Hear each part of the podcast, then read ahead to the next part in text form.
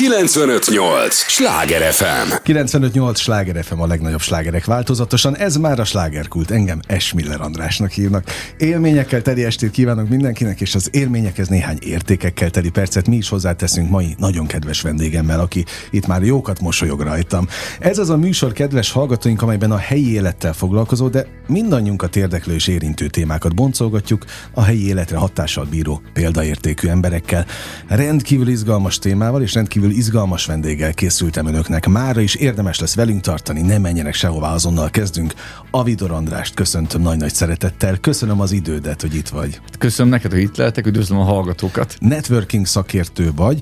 Te ismered a legjobban a budapesti, a fővárosi vállalkozókat, meg persze az egész országot, mert egy olyan közösséget vezetsz most már hosszú évek óta, amely behálóz mindent, de a fővárost az első perctől kezdve. Nálad több üzleti workshopot ember nem tart a fővárosban, ez biztos. Ez biztos, évente 2200 rendezvényünk hát van. Talán. Hát és olyan heti olyan 100 vállalkozóval biztos, hogy beszélgetek. Tehát az, hogy a vállalkozók, a fővárosi vállalkozók most milyen lelki állapotban vannak, milyen problémákkal küzdenek, azt te tudod a legjobban. Hű, hát az olyan, mint egy metrológiai jelentést, hogy most na, esik az eső, vagy napos lesz.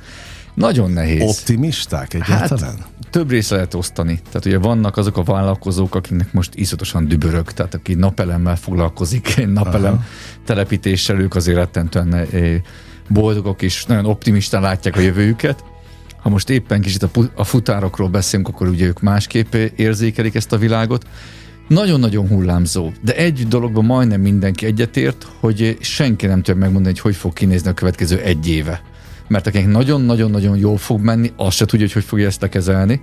Akinek pedig most azt látja, hogy válság, emelkedik, infláció, minden probléma, nem is látják azt, hogy akkor fél év múlva mi történik velük aki egy pici ismeri a, picit is ismeri a te életedet, én azért ismerem, én már könyvet is írtam róla, de ezt elmondhatjuk, hogy azért neked volt ez is, meg az is az életedben. Téged még meg lehet lepni? Hát azt gondolom, hogy az emberi viselkedése mindig. Tehát hogy a, a, ott nincsenek lehetetlenek. A körülményekre értem elsősorban. Gazdaságilag azt mondanám, hogy, hogy nem. Tehát aki szereti a történelmet, gazdasági történelmet, aki 2008-ban már vállalkozó volt, vagy akár még korábban is, azért ez a fajta ciklikusság mindig ott van. A kihívás vagy a különbség, inkább azt mondanám azt, hogy mi okozza éppen a válságot, és hogy ez a válság az egy U alakú válság, vagy dupla V alakú uh-huh. válság, most ugye egy dupla V-ről beszélünk, amik az első mélypontja egy covidos rész volt, és most a második dupla V, amire háborúra eh, fogják egy picit, vagy arra, hogy túl sok pénz nyomtatott a, a különböző országok, sokat nyomtattak, hogy minél jobban pörögjön fel a gazdaság, alacsony kamat, eh, nagyon sok támogatás, és a lényeg az, hogy ez, ez hozott egy ilyen inflációt. De azt gondolom, ez egy törvényszerűség, hogy egy olyan 7-10 évente valamilyen oknál fogva egy nagyobb gazdasági korrekciónak történnie kell, és törvényszerű, hogy azon vállalkozók, akik készülnek el erre eh, reziliensek, tehát rugalmasak, alkalmazkodóbbak, általában jól átvészelik ezt. Akik meg meglepődnek, hogy hú, megint eltelt 7-10 év, és megint itt van valami, hát őket általában vagy megmentik, vagy, vagy vagy más hmm. utat választanak sajnos. Na most azért kérdeztem, hogy téged meg lehet-e lepni, mert tudom, hogy, hogy minden egyes körülményből te győztesen jöttél ki. Tehát mindig volt benned valami, ami előre vitt. És ezt a fajta szemléletmódot tudják a, azok a vállalkozók, akikkel te találkozol? Átvenni, mit tudom én, példaként használni? Nagyon-nagyon jó kérdés. És tudod, ez olyan, amikor a, az emberek az egészségükről beszélgetnek. És mindenki tudja, hogy milyen dolgok károsak az egészségre, és mi az, ami, ami nem az. És valamilyen oknál fogva az emberek nagy része, nagy része mégis az egészségtelen életmódot választja. Hát föl, persze. Igen, tehát hogy ez, ez kinek mi a, a habitusa, a stílusa. Én azt gondolom, hogy mindenki valamikor végül már reagál. Tehát aki egészségtelenebb életmódot él, amikor már a harmadszor szól neki az orvos, vagy már komolyabb tünetei vannak, akkor változtat valaki ezt megelőzi. Tehát van az extrém a másik oldalt, aki meg már ki sem mozdul a lakásból, és tökéletes higiéniában él, mert így óvja önmagát. Ugyanezt látom a vállalkozóknál is, hogy az, aki nyitott és tudja azt, hogy van egy ciklikusság, azok keresik az ilyen információkat, és már felkészülnek a következő szakaszra, változásra, korrekcióra, és van, aki bizony meg kell, hogy várja ezt a pár pofont, és akkor azt mondja, na jó, hát akkor most már tenni kell, mert ránk, ránk a ház, és van az is, aki még akkor sem tesz, és azt mondja, mm. őt majd megmentik. És megmentik? Ez a kérdés. Hát most kiindulva az elmúlt húsz évünkből, igen, vannak bizonyos iparágak, amiket megmentenek, és azt is mondhatom, vannak olyan iparágak, akik jobban összefognak, és talán ez itt a, ugye most fölmerült a, a taxisok, vagy pilóták, vagy, vagy különböző iparágakban, hogy ahol nagyobb az összefogás, jobban tudják védeni magukat, vagy megmenteni azon társaikat abban az iparágban, akik, akik egyébként nem reagálnának. Tehát úgy vannak fel, hogy majd, majd a legesleg végén. Azok, akik nem tartoznak semmilyen közösséghez, semmilyen szervezethez, semmifajta együttműködésben nem vesznek részt, általában őket nem mentik meg. Tehát, hogyha belegondolsz 2008-9-ben, hogy, hogy nagyon sok ingatlan közvetítő cég akkoriban tömegesen mentek csődbe, uh-huh. vagy a pénzügyi befektetésekkel foglalkozó tanácsadók is. Senki nem, nem mentette meg őket. Tehát szakmát kellett váltaniuk, iparágat kellett váltaniuk, és nagyon szépen megoldották ezt, de őket nem mentette meg senki. És vannak olyan iparágak, ahol igenis az állam beavatkozik, vagy a közösség beavatkozik, kezet nyújt, és segítenek a talprálásban. Mit kell tenni? Mit kellene tenni? Együttműködés. Tehát a, ha valaki vizsgálja az elmúlt 100-150 évet, akkor ugye azok, akik sikeresebben jönnek ki egy gazdasági korrekcióból, válságból, bármelyik nevezzük, kettő nagy ismérvük volt. Az egyik, hogy részben már készültek arra, hogy lesz valamilyen változás, nem tudják megjósolni, mi okozza, vagy hogyan történik, de készülnek rá. Tartalékolnak tőkét, képzik az embereiket, próbálkoznak egy több lábon állásra. Ez nem jelenti azt, hogy az iparág, több iparágban vannak, hanem az iparágon belül több szegmens szolgálnak ki, több módon szolgálnak ki. És volt még egy jellemzőjük, hogy összefogtak. Tehát már egy részük a válság előtt eleve valamifajta üzleti közösséghez tartozik, együttműködik, de a legfontosabb, hogy amikor már beüt a krach, amikor már elindul a gazdasági válság, akkor nagyon gyorsan össze, összeállnak. És azt mondják, na jó, nézzük meg, hogy közösen hogyan tudjuk csökkenteni a kiadásainkat, közösen hogyan tudunk jobban fellépni, jobban fellépni, érvényesülni, értékesíteni, vagy bármi, és ez egy hatalmas nagy érték. Tehát gondolj bele, hogy hányan eh, mikrovállalkozás van Magyarországon, 5-10 fővel, akinek van irodavezetője, vagy irodai asszisztense, aki hát az egy ötfős cégnél nem száz százalékig van jól eh, kihasználva az ő kapacitása. És ha két ilyen cég összeállna, akkor ne, már is megsporoltok egy fél munkaerőt, vagy egy marketing kampánynál, hogy egy három-négy fős cég csinál egy, egy marketing kampányt, sokkal többet fizet, mint ha összeállnának több cég, és, és nagyobb marketing büdzsével uh-huh. tudnának gondolkodni. Vagy franchise hálózatok, hogy nagyon sokan egyedül próbálkoznak, és mindent saját kutfőből fejlesztenek. Pedig, hogyha beállna egy franchise hálózatba, ahol marketinget kap, támogatják, információt kap, képzést kap, és a, so, és a többi, kevesebb pénzből többet tudnál érni. Tehát az együttműködés az, az kardinális ilyen időszakokban. Hát ahogyan hallgatlak, azért ennek az alapja, amiről beszélsz, a bizalom kellene, hogy legyen. Hol tartunk 2022-ben a bizalom terén? Hát ugyanott, mint, Üzletileg. mint, ugyanott tartunk, mint 1913 vagy 1873 Akkor nem olyan jó helyzet, nem? Nem, én azt gondolom, hogy a bizalomnak a, a ha mérnénk a bizalmat, akkor nagyjából mindig ugyanott van. Aha. Tehát azok, akik tesznek azért, hogy, hogy megbízhatóak legyenek, együttműködőek legyenek, eh, ott a, a bizalmi szín mindig, mindig magasabb. Akik úgy gondolják, hogy, hogy a bizalom az magától értetődő, ott alacsonyabb általában. Uh-huh. Mert a bizalom az egy, ez egy, ez egy konkrétan egy aktivitás, amit végezned kell. Igenis, el kell mondod partnereidnek, hogy, hogy milyen célral mit csinálsz. Átláthatónak, átláthatónak kell lenni, segítőkésznek kell lenni, meg kell tudni a másik embernek a vágyait, kihívásait. Ott kell lenni, hogy segítsd őket. Tehát a bizalom, ugye a Stephen Covey írt egy nagyon jó könyvet a bizalom sebességéről, uh-huh. és azt gondolom, hogy, hogy ez korszakalkotó könyv. Tehát leírja konkrétan, hogy mit tegyél ahhoz, hogy a bizalmi indexed minél magasabb legyen. Uh-huh. Én azt látom, hogy ugye ebben az évben van, van még teendőnk. hát igen, és a bizalmon túl aztán a következő lépés az, hogy, hogy ez az együttműködés, amit mondtál az előbb, azért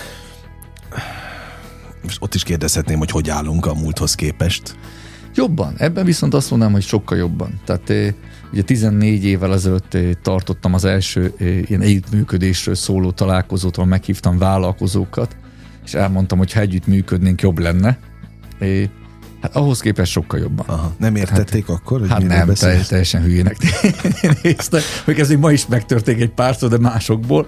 De hogy viccet félretérve, tehát sokkal jobban állunk. Tehát ma már sokkal több olyan közösség van, aki foglalkozik azzal, hogy, hogy együttműködés, tudás, megosztás, ajánlás, üzleti beszerzés, rengeteg ilyen van. Nagyon sok online közösség jött létre. A Covid-nak ez volt az egyik hozzáadott értéke, hogy az emberek elkezdték egymást segíteni. Ha már emlékszem, amikor mindenki otthon ült, létrehoztak online együtt vacsorázunk csoportokat. Csak Igen, azért, tényleg, tényleg, tényleg. Tehát, Igen. hogy valahogy elindultunk abba az irányba, hogy, hogy többet beszélünk együttműködésről, közösségről, és több platform van rá. Sokkal több. A másik részről van egy gyengítés az együttműködéseknek. Tehát ha megnézed, akkor a, a különböző közösségi felületek, médiák nagyon elmentek a, a fizetés irányába. Ha hmm. fizetsz, akkor láthatsz bizonyos igen, tartalmakat, igen, igen. és azt viszont meg gyengítette az együttműködést. De, de azt gondolom, hogy Magyarországon jelenleg rengeteg eh, szervezet van, közösség, együttműködő eh, szövetség, és ez, ez sokkal-sokkal jobb. Hát 2008-ban, amikor elindítottam az első ilyet, akkor nem volt találat, tehát nem, nem is értették Aha. se a szót, se, se azt, hogy miről beszélünk. És azért ma már beírod azt, hogy, hogy, hogy közösség, együttműködés, networking, eh, végtelen mennyiségű találat van. Jó, hát meg azért téged, a te üzleti modelledet nagyon sokan másolták már az elmúlt években, tehát valamit biztos, hogy jól csinálsz, mert, mert, mert akkor különben nem másolnák ilyen szempontból. Szóval, és ez lett volna a következő kérdés, hogy milyen szereped volt neked ebben az, együtt, az üzleti együttműködésekben? Tudod, az ember, ahogy öregszik, mindig távolabbról kezdi a mesét. Én ezt nem fogom megtenni. Én inkább beszélek az elmúlt két évünkről. Tehát a, vagy kettő és fél. A Covid, amikor elindult, akkor egy rengeteg üzleti szervezet közösség bezárta az ajtajait. Arra hivatkozva, hogy Covid van, online van, uh-huh. oldjátok meg magatokba. Mi az ellenkezőit csináltuk, tehát mi, mi az összes rendezvényünket díjmentesítettük, megnyitottuk, és átálltunk online-ra, és akkor is, amikor semmi üzleti értelme nem volt, akkor is 2000 valányszáz rendezvényünk volt éves szinten. Utána a másik, amit azonnal nyitottunk, pedig napi 20 órát biztos, hogy dolgoztunk. Tehát képzelj egy ekkora anyahajót, aminek van 2000 mm. offline rendezvénye. Igen. Két hét alatt átállítottuk online-ra, tehát iszonyatos munka volt, de ebben az időszakban eldöntöttük, hogy elindítjuk a bárka programot. Ez a bátran, rendszerben, kitartan, aktívan, Aha. És azt csináltam, hogy fölhívtam kb. 60 ismerősömet, szakértők valamilyen téren, és megkértem őket, hogy tartsanak díjmentes 45 perces webinárokat, ami abban fogja segíteni a COVID elején az embereket, hogy hogyan kell átállni online munkavégzésre, home office-ra, hogyan kezdjük a, a stresszt otthon a családunkkal, mit csináljuk, hogy 60 négyzetméteres panellakásba kell dolgozzam, mhm. miközben a gyerekeid ott vannak és tanulnak, és tehát olyan témákat hoztunk be, ami az átállásról szólt.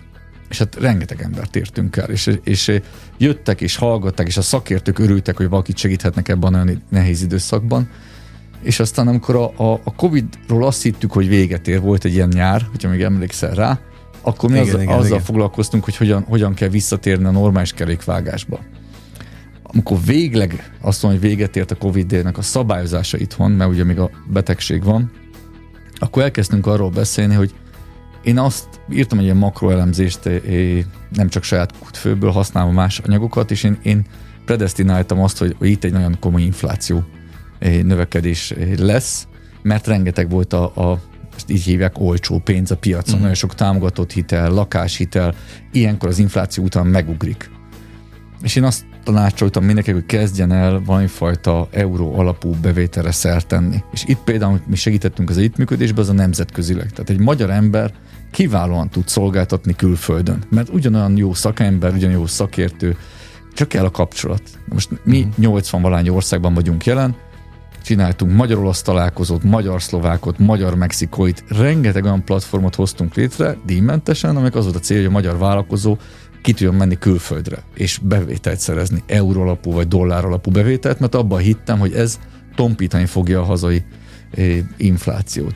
Ilyeneket csináltunk őrület. 95-8 sláger FM a legnagyobb slágerek változatosan, ez továbbra is a slágerkult. Avidor, na még egyszer látod, zavarban vagyok. Avidor Andrással beszélgetek, network, networking szakértővel.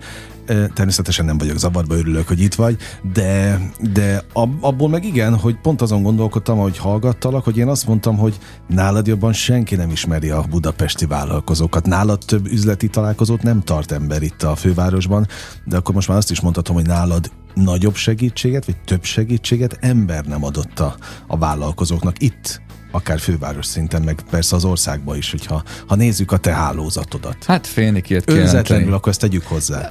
Nézd, András, rengetegen segítenek vállalkozókat, és nagyon, nagyon példaértékű vállalkozók, tehát, hogy mondhatok egy pár nevet? Tehát, hogy, ne, tehát, hogy a Bíros Levente, aki a szemléletváltóval Volt segíti. Nagyon jó. Tehát ő, ő, ő, nagyon sok vállalkozót segít, aki elakadt. Tehát, hogy tipikusan megakad egy szinten, öt év ott van, nem tud tovább jutni. É, nagyon sok olyan, é, például a, a Markovics Béla Mapejnek a, a vezetője, mm-hmm. rengeteg előadást tart, ahol abban segít, hogy akkor milyen szemlettel kell hozzáállni, vagy vegyünk egy még nagyobb multicéget, a, a Szent Góványnak az ügyvezetőjét, a Piros Attillát, aki, aki egy azt hiszem 37 milliárdos cégcsoport, aki tényleg, ha meghívják, elmegy, előadást tart, hogy ők hogyan kezelik a válságot. Tehát én azt látom, hogy, hogy abban egy nagyon nagy változás van, hogy emberek akarnak másokat segíteni.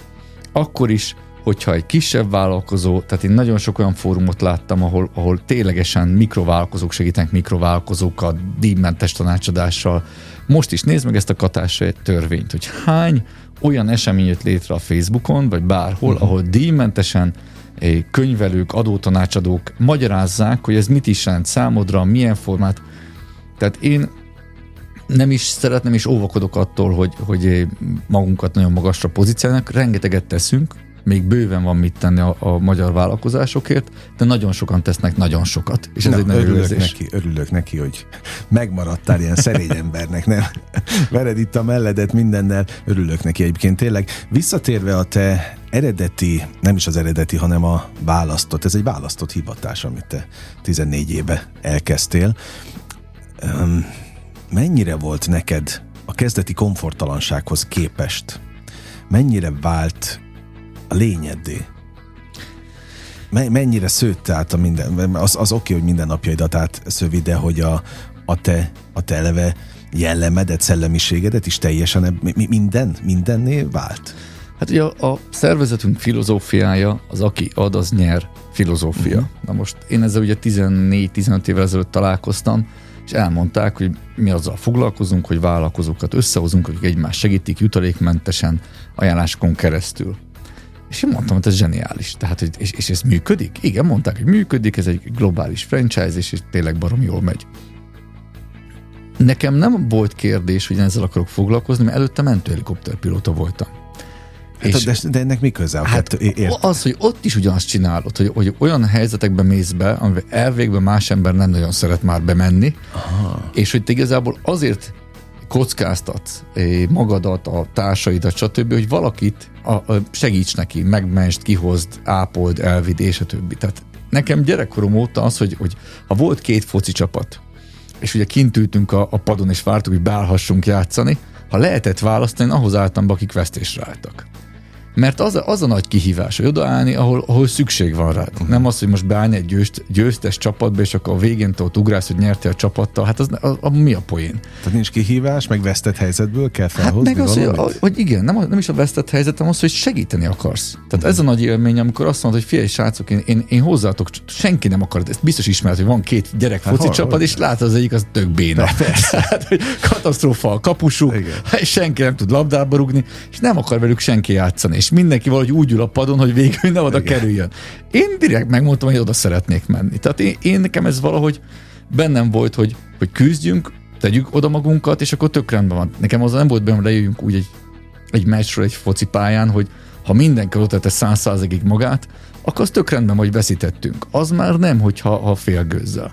És azért nekem maga a, a ez a szervezet, ahol dolgozom 14 éve, nekem ez a folytatása volt ennek az egésznek. Hogy Jó, így már értem. Nagy okay. dolgokat tűzünk ki, segíteni akarunk, etikusan akarjuk ezt csinálni, mérhetően, tehát, hogy nekem az mindig fontos volt, hogy ha csinálunk valamit, akkor lássuk az eredményét. Tehát nem az, hogy hát ez vagy bejött, vagy nem, nem tudjuk. Nálunk azért minden mérve van. Jó, a másik, kerestem egy kifejezést, de hát azóta már eszembe jutott, amikor a bizalom, illetve az együttműködésnél beszéltünk, azért ehhez tudatosság is kell. Nagyon Tehát sok. A, a, és akkor tulajdonképpen amiről beszélünk, hogy az összes mondandódból ez jön át, hogy azért itt van egy nagyon-nagyon nagyfokú tudatosság, ami meg nem igazán van meg általában az emberekben. Figyelj, én- azt gondolom, hogy, hogy és ez most kicsit lehet, hogy erős lesz. Az emberek azt hiszik, hogy halhatatlanok. Hát bizonyos És- emberek. Hát azt a többség, akkor azt mondom, a többség úgy él, mint a halhatatlan lenne. Nekem, és azt most hülyén hangzik, de, de szerencsém volt nagyon közel kerülni a, a halálhoz, látni másoknál is ezt az állapotot, és én is voltam ilyen, ilyen szituációban, amikor tényleg majdnem meghaltam. Utána másképp látod az életedet. Tehát onnantól van egy ilyen mondat, amit szoktak idézni tőlem, hogy, hogy nem kapsz SMS-t az utolsó napodon. Uh-huh. Nem, nem küld Isten vagy bárki egy SMS-t neked, hogy, hogy figyelj, ma az utolsó Finito. napot viselkedj megfelelően. Nem kapsz uh-huh. ilyet. Akkor honnan tudod, hogy nem ma van az? Uh-huh. És innentől kezdve teljesen máshogy fogsz elköszönni a családodtól reggel. Teljesen más dolgokba fogsz beleállni, és teljesen más dolgokat fogsz elengedni. És ez a tudatosság, amit nagyon sokan eh, látnak esetleg nálunk, vagy bennem, az ebből fakad. Hogy, hogy jövök hozzád egy interjúra, nem fogok elkésni. Végig gondolom, hogy, hogy, hogy nagyon, mi, mi az a téma, ami az embereknek érdekes lehet. Tehát, hogy ez a fajta tudatosság, mert senki nem garantálja azt, hogy holnap után is lesz egy ilyen lehetőségünk Mhm. találkozni. Hogy, hogy lássam, megkérdezem, hogy hogy vagy, mi újság van. Tehát, hogy ez az a fajta életstílus, ami vissza kell tükröződjön az üzletedbe is. Hogyan állsz hozzá az, az előadáshoz? Eh, azt hiszem Harvey McKay volt, eh, kim voltam Los Angelesbe előadni, és, és eh, utánam kettővel jött fel az úriember. Hihetetlen előadást tartott. Tehát tényleg olyat, hogy pff, mindenki azt mondja, ez életeik legjobb előadása volt. És az úriember mondja az előadása végén, hogy biztos érzitek, hogy ez kimagasló szintű volt ez az előadás, és mindenki tapsol, és ezren voltunk a terembe, és mondja, hogy hát el kell mondjuk egy titkot nektek, é, ez volt életem utolsó előadása. Úristen, a tömeg, ezt tudod képzelni, hogy ott ült ez az előadáson, de így már értettük, hogy miért készült fel ennyire. Uh-huh. És mondta, hogy hát nagyon készültem rá, hát érthető okokból. És ránéz az órára, de hihetetlen volt. Ránéz az órára, azt mondja, hogy hát fél hatvan, ne haragudjatok, mennem kell, mert 20 perc van kezdődik eh, életem utolsó előadása, a következő. Jó, lehessen. ez, ez a hozzáállás. Aha. Ez, amikor, amikor így csinálsz dolgokat. A, ak- akkor érződik benned, hogy, hogy valami van, ami ott, ott, amit téged vezérel, és nem csak úgy bóklászol. Uh-huh. Ez fontos. Ez fontos útra való, hogy ne csak bóklásszon az ember. Ezen is gondolkodtam most, ahogy hallgatlak, hogy ugye van ez a rendkívüli szám, ez a 2200, tehát ennyi rendezvényt tartotok éves szinten. Igen. E, Ez csak a fővárosban, vagy ez Nem, mindenhol? ez országosan. Ez országos, de hát abból na, rengeteg a fővárosi. Hát körülbelül a, a pont a fele. Jó, és Pont ti a- nyáron is vagytok, tehát itt nincs megállás mindig. Ezért mondtam, hogy nálad azért... Egy hét van, egy hét, augusztus eh, Na jó, 20-án oké. leállunk egy hétet, akkor elmegyünk vitorlázni. Most is valami mi 150 vagy 200 fővel megyünk vitorlázni augusztus végén, tehát akkor van egy hét, Tehát amikor... ti közösséget építesz, építetek, persze egy, egy hatalmas rendszer áll mögötted, meg sok-sok ember, ezt el kell mondani, de hogy, hogy tesztek azért, hogy a, a vállalkozók, azok valami fajta kultúrát, valami fajta jobbító, öm, mit kapjanak? Útravalókat Nagy- mindenképp. Amikor hazajöttem Magyarországra, ugye én 12 évet külföldön éltem, ott voltam kint pilóta, és az egyik ilyen, fú, nagyon-nagyon dühös voltam akkoriban, mert, mert az volt, többször visszajött ez a vicc, hogy lemegy egy ember a pokolba, lát három üstöt, és az egyikben ma rá van írva, hogy Amerika, a másikra, hogy francia, a harmadikra, hogy magyarok. És hogy azt látod, hogy az amerikai üst mellett több százan állnak, ördögök, és akárhányszor az amerikaiak segítik egymást, hogy valaki kiüssön az üstbe, akkor az ördögöknek vissza kell őket ütögetni. A francia üst mellett összvisz egy ördög áll, francia próbál kimászni, nem kap olyan sok segítséget a társaitól, de hát ahogy kimászik, fejbeveri az ördög, és visszaesik az üstbe, és fő, to- fű, fő tovább. És a magyar üst mellett, és ezt a viccet, rengeteg viccet, hát rengeteg szeket meghallgassam. A magyar üst mellett nem áll senki. És megkérdezi a, a, a vendég a pokolba, hogy te a magyar üstöt miért nem őrzi semmilyen ördög? Szóval a magyarokat nem kell, visszahúzzák egymást. Aha. És ez, ez akkoriban nagyon dühített, mert ez nem igaz. A magyaroknak egyszerűen meg kell adni azt a teret, ahol ő kibontakozhat, ahol, ahol, ahol az rendben van, hogy önzetlenül segítünk, ahol az rendben van, hogy profik vagyunk. Tehát a mi szervezetünkben minden mérve van, profin összehasonlítások vannak, hogy mit tudsz még tenni, hogy jobb vállalkozó legyél. Tehát egy mm. nagyon tudatos szervezet. És ez, ami, ami, ami szerintem hiányzott nagyon sok éven keresztül, hogy nem volt meg az a fajta környezet, ahol kibontakozhat, és ez, amit megadtunk.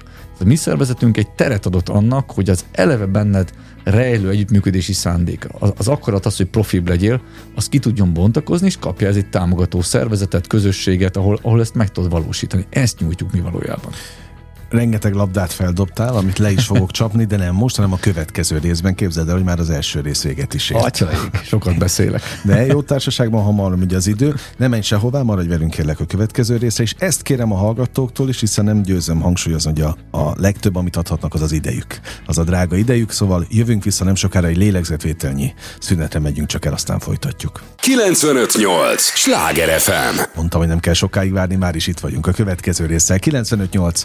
Sláger Sláger FM a legnagyobb slágerek változatosan. Ez a slágerkult annak is a második része. Örülök, hogy itt vannak, örülök, hogy Avidor András is itt van, itt maradtál a következő részre is. Networking Persze. szakértőről van szó. Azok kedvéért, a hallgatók kedvéért, akik nem tudják, hogy a networking pontosabban mit jelent, miért felezte? Egész pontosan? Én a BNI Magyarország és Szlovákiai vezetője vagyok, ez a világon a legnagyobb üzleti szervezet, azzal foglalkozik, hogy vállalkozókat tömörít üzleti csoportokban, ők egymást ajánlják jutalékmentesen, információt osztanak meg egymással, és támogatják egymást. A networking az azt jelenti, hogy egy olyan üzleti közösség, ahol emberek egymást támogatják, azon dolgoznak, hogy egymás segítség céljék elérésében. No, e, és azt megbeszéltük az előző fél órában, egy etapban, hogy rengeteg-rengeteg közösségi eseményt szerveztek, szervezel, és nagyon sokat teszel azért, hogy a, a vállalkozói viselkedést azt jobb irányba vidd. A kérdés az, hogy mennyire befogadók a vállalkozók. Szóval mi a, és elsősorban a, a vételkörzetünkben élő vállalkozókat kell, hogy kérdezzem, tehát hogy állnak most a budapesti a Budapest környéki vállalkozók mennyire tudatosak, mennyire befogadók, mennyire szomjazzák az új információkat, és aztán mennyit tartanak meg belőle. Tudod, amikor, az, amikor tegyük föl nyugat felé akarsz hajózni, és végig kedvezően fúj a szél, akkor nem csinálsz semmit. Takarítod a hajódat, el vagy rajta, ezzel iszol, és boldog vagy, hogy minden szerencséd jó irányba tart és nem éppen azon gondolkodsz, hogy te most készüljél arra, hogyha esetleg megfordul a szél, vagy nagyobb hullámok lesznek, hanem a legtöbb ember ilyenkor boldog és üteti a hasát. Egy része a, a hajósoknak azért a békéidőkben elkezd gyakorlatozni, képzel arra, hogyha mi lenne, ha nincsen árbóc, mi van akkor, ha ez van, de ez egy kisebb része. És én azt gondolom, hogy, hogy a, a befogadás, vagy a nyitottság arra, hogy fejlesztjük a magunkat, hogy új dolgot sajátítsunk el, a környezet a legnagyobb meghatározó tényező. Tehát abban a pillanatban, hogy egy hajón ülő ember látja, hogy egy vihar közeleg, na akkor ott már kezd gondolkodni. És azt mondja, hogy hűha, ideig tök jó volt a szél, meg sütött a nap, de az, az a vihar az egyre közelebb jön, uh-huh. és elkezd gondolkodni, hogy vihar, vihar, vihar, mit kell csinálni a viharban, biztos van itt valami leírás, vagy van valaki, aki már volt viharban. Tehát a nyitottságodat általában a, a környezet váltja ki, és mondom, van kb. 10-12 százaléka a vállalkozóknak, aki meg már előre készül ezekre a szituációkra, és van 12 százalék, aki meg azt mondja, hogy nincs vihar. látod az eső felhőt, látod a jülánk, és azt mondja, ez nem Semmi. az. ez nem erre tart. Tehát, hogy ugye ez a Gauss elosztásnak hívják, ez a Gauss harang, hogy van 12 százalék, aki az úttörő, aki előre néz, aki felkészül, van 35% korai követő, 35% késői követés, még 12% aki kész az egészet elutasítja. Most ha jól kiszámolom, akkor ez 99 százalék, nem tudom, hogy hol van a plusz egy százalék, de hogy, hogy így, így le, ezt lehet mondani a vállalkozókról. Tehát ha most megfigyeled, akkor, akkor bizony most van az az időszak, amikor a késői követők azt mondják, hogy hát lehet, hogy ideig nem hittem el, hogy ez egy vihar, de valami eső üti az arcomat. és, és már, már azért elkezdik elővenni az esőkabátot, az esernyőt. Itt, itt tartunk most. Mit tudsz te ezért tenni? Hogy azokat a 12 okat is behozd, akiket be kell, vagy egyáltalán te tartozol értük felelősséggel? Hát, ugye itt ez egy, ez egy nagyon-nagyon-nagyon komoly kérdés, hogy hol van az embernek a, a saját eh, etikai határa, hol van az embernek a saját eh, közösségi érzelmi határa, meddig mehetsz el. ugye van olyan barátom, aki azt mondja, hogy ő csak annak segít, aki hajlandó magáért tenni. Tehát, uh-huh. hogy, hogy keresi a megoldást, elmegy, tanul, áldoz erre időt, és a többi. Van olyan ember, aki, aki azt mondja, hogy nem, nekünk segítenünk kell azt a 12%-ot is, aki egyfolytában tagadja, hogy baj lenne. Nekünk is oda kell menni, és magunkkal kell ráncigálni. Én azt gondolom, hogy, hogy az én személyes munkám, és az egész szervezetünknek közel százan dolgozunk ebbe a, ebbe a szervezetbe, amit itt, itthon vezetek, és még Szlovákiában is már egy nem kicsi. A mi dolgunk a csomópontokkal foglalkozni. Tehát nek, én nem tudok 600 ezer társas vállalkozás vezetőivel foglalkozni. Én azt meg tudom tenni, hogy azokat az embereket, akik csomópontok, akik hatásközpontok, uh-huh. itt ülök most is veled, és, és egy tök jót beszélgetünk erről, ott próbálom elmondani azt, amiben hiszek. Mi az, amiben én hiszek egy vállalkozóként? Az első az az, hogy mindig lesz változás. Ez, ez egy alaptény. Uh-huh. tény. Tehát innentől kezdve rugalmasnak kell lenni, és a rugalmasság azt jelenti, hogy önfejlesztés, gyakorlatozás, csapatmunka. E- ezt állandóan, ezt a képességet fenn kell tartani. A másik, amit mondok, az pedig a, a, a reakció. Tehát, hogyha esetleg nem vetted észre a változást, ami közeleg, mert lehet, hogy tényleg nem arra néztél, másik irányba néztél. Van, ugye ez a fekete hattyú, ez nagyon jó üzleti könyv, szintén erről szól, hogy nem tudod azt, hogy lesz, lesz egy, egy ekkora hatalmas krach.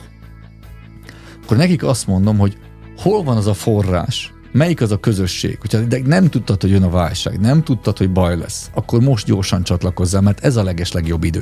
Tehát a kínai mondás eh, van úgy, hogyha egy gyümölcsfák a gyümölcsét, gyümölcsét szeretnéd enni, akkor a legjobb idő az öt évvel ezelőtt volt, hogy elültesd azt a fát. De ha ezt nem tetted meg, akkor ma van a második legjobb idő, hogy elültesd a gyümölcsfát.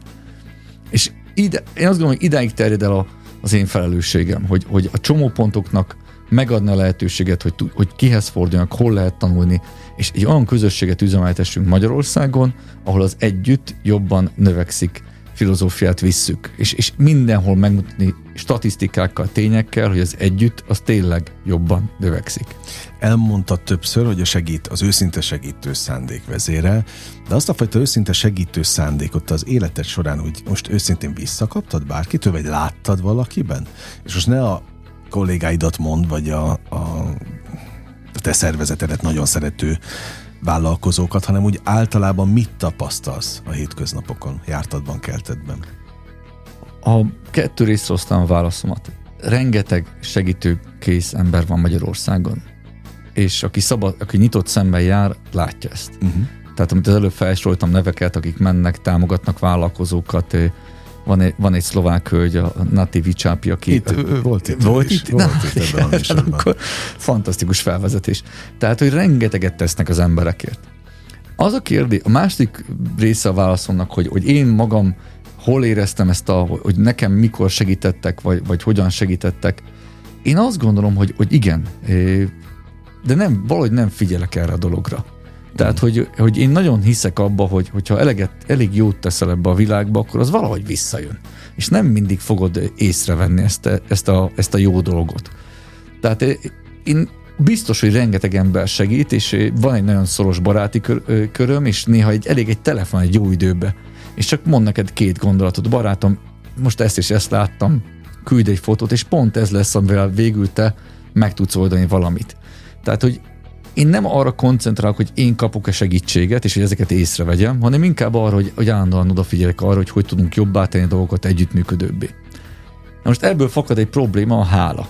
Tehát, hogyha nem veszed észre, hogy segítenek, akkor nehezen tudsz hálás lenni. Uh-huh. És ez viszont, ez meg az én személyes fejlődésem volt az elmúlt években, hogy, hogy igenis, ha rajta kapom azt, hogy, hogy a világot, éppen valahogy segít, akkor azonnal kifejezni a háládat mert e- ez, ami hajtja a világot. A hála, a, az odafigyelés, az ilyen, ilyen dolgok. Én már vitatkoztam ebben a műsorban Spiri szakemberrel, aki nagyjából ez volt a téma, hogy miért van az, hogy igen, teszel valakinek szívességet, de akkor mondják, tudod, főleg a spiriben, hogy ne tőle várt vissza ugyanazt, hanem majd az élet visszaadja. Na, de hát ezzel most nem az van, hogy felmentjük azokat, akik egyébként figyelmetlenek? Hát, de. Tehát, Tehát nem de, egy de, egészséges de elvárás az, hogy visszakapd a kedvességet? Az elvárás szó az, amit szerintem a, a spirituális hölgy uh-huh. vagy úr mondott neked, hogy, hogy ha úgy adsz, hogy elvárod a viszonzást, akkor valójában nem adtál, hanem kapni szeretnél. És itt te szalasztod el az adásnak az örömét.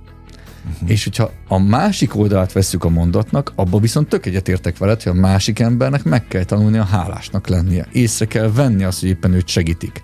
Tehát, ha így szétszeded, akkor neked is, és a spirituális uh-huh. alanynak is igaza volt, hogy, hogy ha elvárás nélkül adsz, akkor megéled az, a, az adás örömét, az ő részről meg kell tanulni a hálát kifejezni, mert az, az, az a valódi befogadás. Nekem is meg kell tanuljam. Tehát én észre se vettem, amikor segítettek. Tehát ez tényleg oda kell figyelni rá, és meg kell köszönni, és el kell ismerni ezeket a dolgokat. Hát igen, de itt már az illem, de főleg a figyelem, ami, ami fontos. És mennyire van az embernek ideje ebben a nagy őrületben figyelni? Nincs más lehetőséged. Tehát, De az vagy, egyre nagyobb. Hát igen, előadtam azt hiszem, vagy Görögországban tartottam előadást, és aténi díszpolgárok voltak ott, meg az aténi, aténi vállalkozói felső réteg, tehát árbevétel felső réteg, és hát megkértek, hogy akkor meséljek egy picit, tartsak előadást, 30 perc volt, és a témám az volt, hogy kivetítettem egy második világháborús vadászgépet, a, a pilóta fülkét, és látsz benne 8 műszert körülbelül. És mondtam nekik, hogy, hogy ez volt a csúcsvadászgép akkoriban, és ezt a 8 műszert figyelte a pilóta, és még egy rádiócsatornája volt, vagy kettő, most nem emlékszem már fejből, ahol információkat tudott kapni, hogy tudott beszélni a formációjában a repülőkkel. És aztán kivetítettem egy helikoptert, amin én repültem, és Hát először is a, maga a pilóta fülke háromszor szélesebb, és, és mm. az a mennyiségű műszer, és hét rádió, és nem is tudom hány kapcsoló. És ezt mutatta nekik, hogy a világ nem könnyebb lett, hanem bonyolultabb. Uh-huh. Sokkal nagyobb a zaj, sokkal nagyobb a, az a fajta koncentráció, ami ugyanazt a feladatot igényli. Tehát a második világháborúban is el kellett menni valahol, meg kellett csinálni, és haza kellett a népségben. És a figyelemben nem is az a kihívás, hogy figyelni tudjál, hanem hogy eldöntsd, hogy mire figyelsz, és mennyi időn keresztül. Ez a, egy olyan képesség, amikor beszélnek az emberiség jövőjéről, akkor azt mondják, hogy azok a sikeres emberek, akik a figyelmüket tudják irányítani, és az ebből, fakad, ebből fakadó cselekvésüket. És a, e, ezt megtanulni, hogy mi alapján döntöm el. Tehát nálunk például nagyon sokszor látom fiatal kollégák nem képes egy munkafolyamatot végrehajtani, ha, meg, ha közben becsippan valami a, a telefonján, egy, egy értesítés. Nem képes, megszakítja a munkafolyamatot, kizökken, és utána próbálja vissza, visszaterelni a figyelmét. A figyelem-menedzsment az egyik legfontosabb dolog lesz a következő 30-40 évben, mind vállalkozásnak, mind vezetőknek. Hát és a részletek gondos kielemzése. 95-8 sláger FM a legnagyobb slágerek változatosan. Ez még mindig a slágerkult. A Vidor Andrással beszélgetek, networking szakértővel. Sokszor elmondtam, most ismétlem magam, nálad jobban ember nem ismeri a vállalkozókat, itt Budapesten sem, hiszen biztos, hogy te és ti tartjátok a legtöbb üzleti összejövetelt a fővárosban. Szerintem országszerte is, de a főváros ugye nekünk most kötelezően, hát hiszen itt Budapesten és a vételkörzetünkben hallgatnak minket, tehát biztos, hogy, hogy, hogy nálad jobban talán ember nem ismeri a, a fővárosi vállalkozókat sem. Hogyan látod, az önzetlenség mennyire a, az erényük, részük a vállalkozóknak? Nincs más lehetőség egy bizonyos vállalkozói szint elérésénél, mint elkezdeni gyakorolni az önzetlenséget. Tehát de mi ez a szint? Hát ugye van egy komplexitás plafon. A vállalkozóknál van az első plafon, amikor egy személyes vállalkozóként eljutsz oda, hogy nem tudsz már többet értékesíteni, és ügyfelet kiszolgálni, uh-huh. és közben gondolkodni azon, hogy hogyan növezd a cégedet, csak kizárólag akkor, hogyha elkezdnek ajánláskon keresztül eh, érkezni az, az ideális ügyfelek mert, mert az ajánlás az egyik leghatékonyabb dolog, és a legolcsóbb, és az ott felszabadult időt és pénzt tud rászállni arra, hogy céget építsél. Tehát ez az első plafon. A második plafon, amikor van egy három-öt fős céget, hogy, hogy egyszerűen rádöbbensz, hogy már nem elég az, hogy te szakember vagy, hanem kéne, hogy vezetővé is váljál, aki uh-huh. tervez, stb. És ott ezt kell meglépni. És van aztán a, a harmadik plafon, amikor eljutsz oda, hogy van egy 10-15 fős céged, esélytelen onnan tovább lépni, önzetlenség nélkül. Nem aha, tudsz. És aha. Ott, ott van az a pillanat, amikor 10-15 főnél rádöbbensz, hogy ez már nem rólad szól.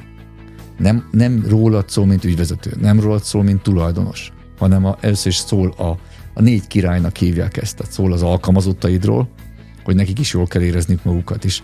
Ahhoz, hogy jól érezze magát, neked önzetlenebbnek kell legyél lejjebb kell adjál az igényeidből, többet kell fizessél, el kell fogadd őket, figyelmesebbnek kell legyél, saját idődből kell szálljál csapatépítőre, oda kell figyelj rájuk. Aha. A második király ugye az ügyfél. Tehát, hogy rádöbbensz, hogy igen, van a minimum szolgáltatási szint, de azzal nem fogsz tudni erről a 10-15 fős cégről tovább lépni. Tehát neked ez, amit mond, legendásan kell szolgáltassál. Túl mm. kell lépj ezen a dolgon. Tehát áldoznod kell a saját nyereségedből a, a szint növelésére. Ez is egy önzetlenség. A harmadik király a beszállítók. Hogy el kell kezdjék gondolkodni a beszállító szemével, hogy mennyire jó veled dolgozni. Hát, hogy hány napra fizetsz, milyen a kommunikáció velük, meghívod őket például nem tudom, egy csapatépítőre, beszállítói csapatépítőre, mennyire ismered el őket. Hirtelen megint az idődből, és a pénzedből önzetlenebb módon rájuk kell szállják, mert nem fogsz. Jó beszállító nélkül nem tudsz növekedni. És aztán a negyedik az pedig a tulajdonosok. Tehát nem minden esetben ez egy egyszemélyes tulajdon, tulajdonú cég, hanem néha ez, ez több tulajdonosból áll, és igenis el kell kezdeni azon gondolkodni, hogy mit tehetsz még a tulajdonosi körödért, hogy ők büszkék legyenek, hogy a cégük értéke növekedjen, hogy az unokájuk ezt meg tudja örökölni, milyen folyam. Tehát azt gondolom, ez a 10-15 fős cég, ami most Magyarországon kb. 300 millió forintról beszélünk, ha ott az ember nem válik önzetlenebbé, már előtte is kell, de ott viszont mert ez egy olyan komplexitás plafon, ahol nincs tovább. Tehát ott, ott már mibe kell gondolkodjuk, nem én bennem, hanem mi, mi, mint csapatban kell gondolkodjak, és aztán egy magasabb szint pedig, amikor már brandet építesz. Uh-huh. Tehát az a brand, ami önző, és most biztos ismerünk nagyon sok olyan társágot a hírekből, akik nem nagyon érdekli őket semmi, csak a profit, azok általában megsinlik. Megsinlik. Na, ezt akartam kérdezni, hogy amikről te beszélsz, mert ugye azt mondtad, hogy mindent mértek, és abszolút mindent láttok. Tehát gondolom a tapasztalataidat osztod most meg velünk. Na, de és ez, ezek valamilyen fajta törvényszerűségek is. Aki szembe megy a törvényszerűséggel, az egyértelműen elbukik, vagy vannak olyanok, akik tényleg még akkor is sikeresek tudnak lenni? Energia kérdése.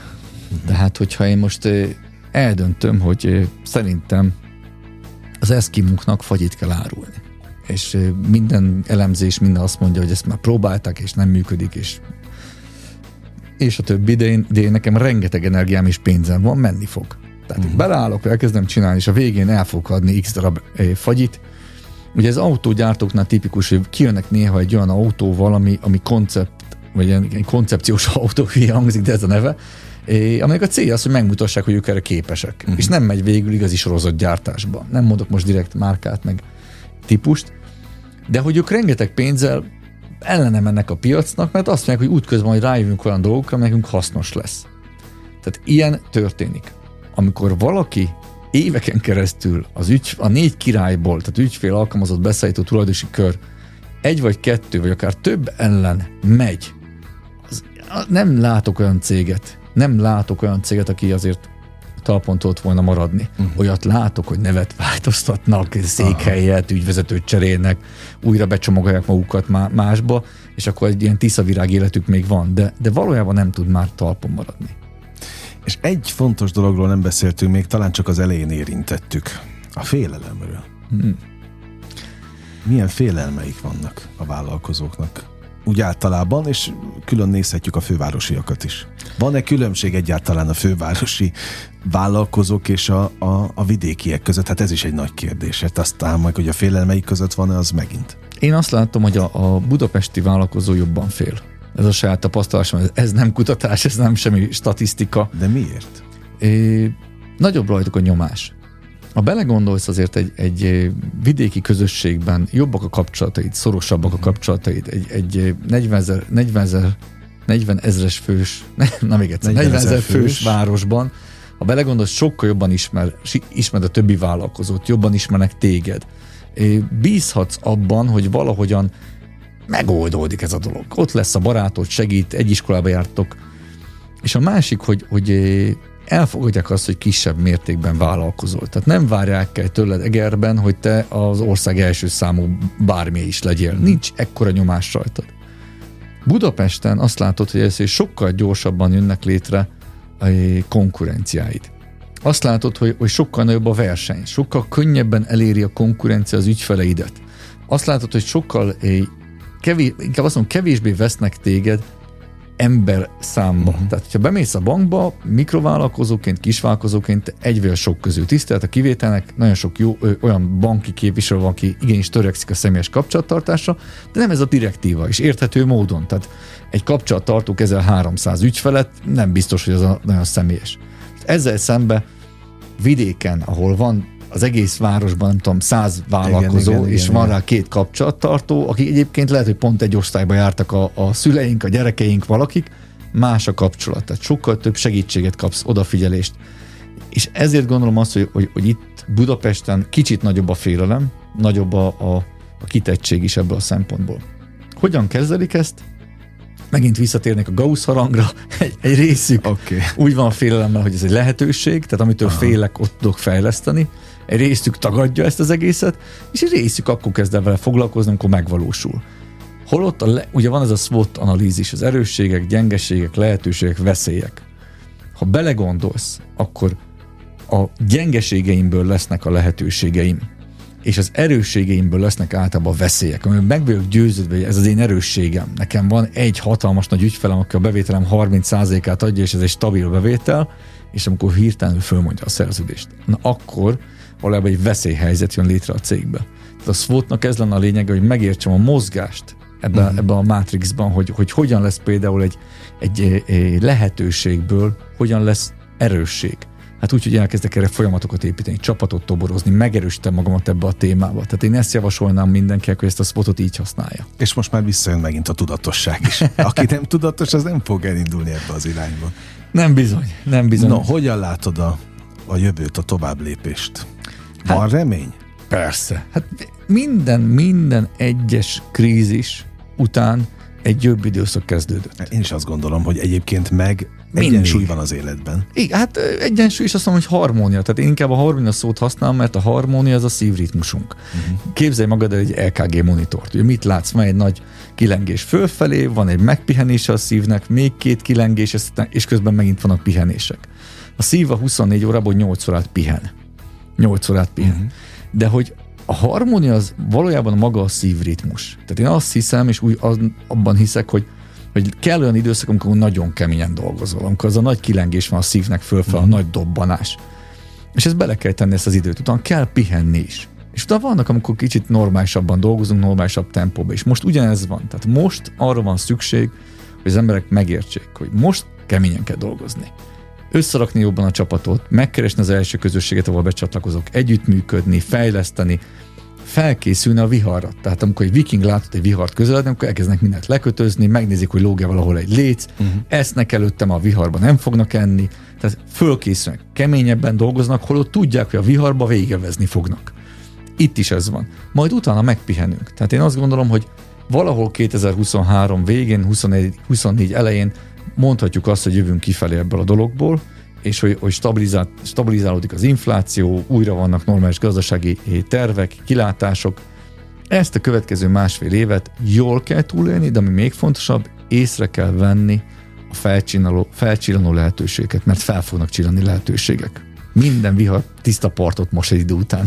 Én azt gondolom, hogy megadtad az útravalókat és végszónak ez tökéletes volt, nagyon élveztem a beszélgetést. Én is. Örülök, hogy itt voltál, és Mit kívánjak neked így a végén? Kitartást? Hát boldogságot, egészséget ja, és hát szeretetet. A, nem akartam. hát ha azt mondod, hogy ez a leg, ezek a legfontosabbak, ez. csak nem akartam közhelyes lenni, de hát tulajdonképpen a közhelyekben vannak a legnagyobb igazságok. Így igaz, úgy, a magyar mondásokat nézd meg.